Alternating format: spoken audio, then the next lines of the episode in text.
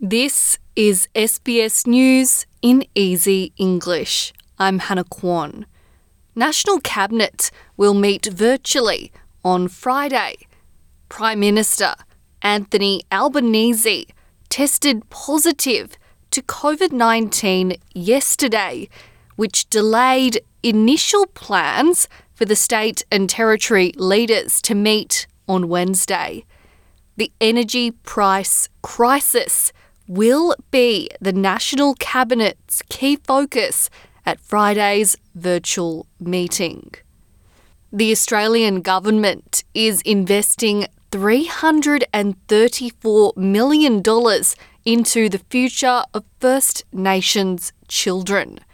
The investment aims to give more than 550 early years and education activities to 100,000 children and students. New research shows that migrant and refugee women are unable to achieve their economic potential in Australia despite having high levels of skilled work and education. The University of Canberra's Untapped Potential Report, commissioned by Settlement Services International, found that migrant and refugee women born in low and middle income countries are on average better educated than Australian born women.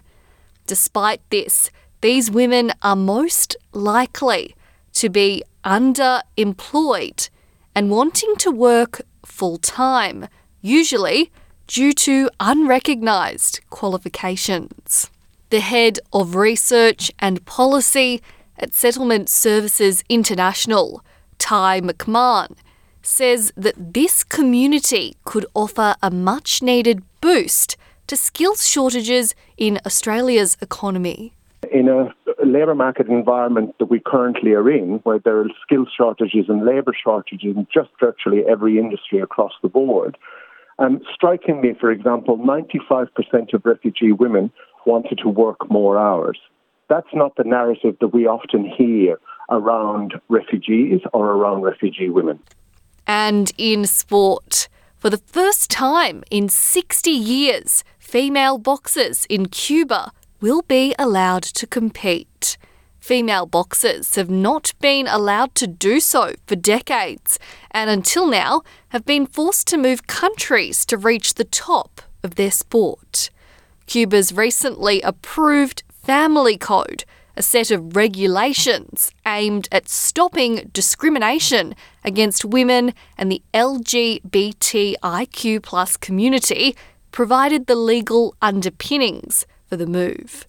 Cuban boxer Legnis Cala says she's happy with the news. I have always trained thinking about the possibility that they could make it official that it could be approved and that women would be allowed to box. But as time passed, the flame of wanting to train and my impetus started to flicker out. Now I'm very happy with this news because I would like to win a medal. Firstly, I want to win here and to be recognised inside my own country. Then, if it could happen internationally as well, that would be even better. You've been listening to SBS News in Easy English. I'm Hannah Kwan.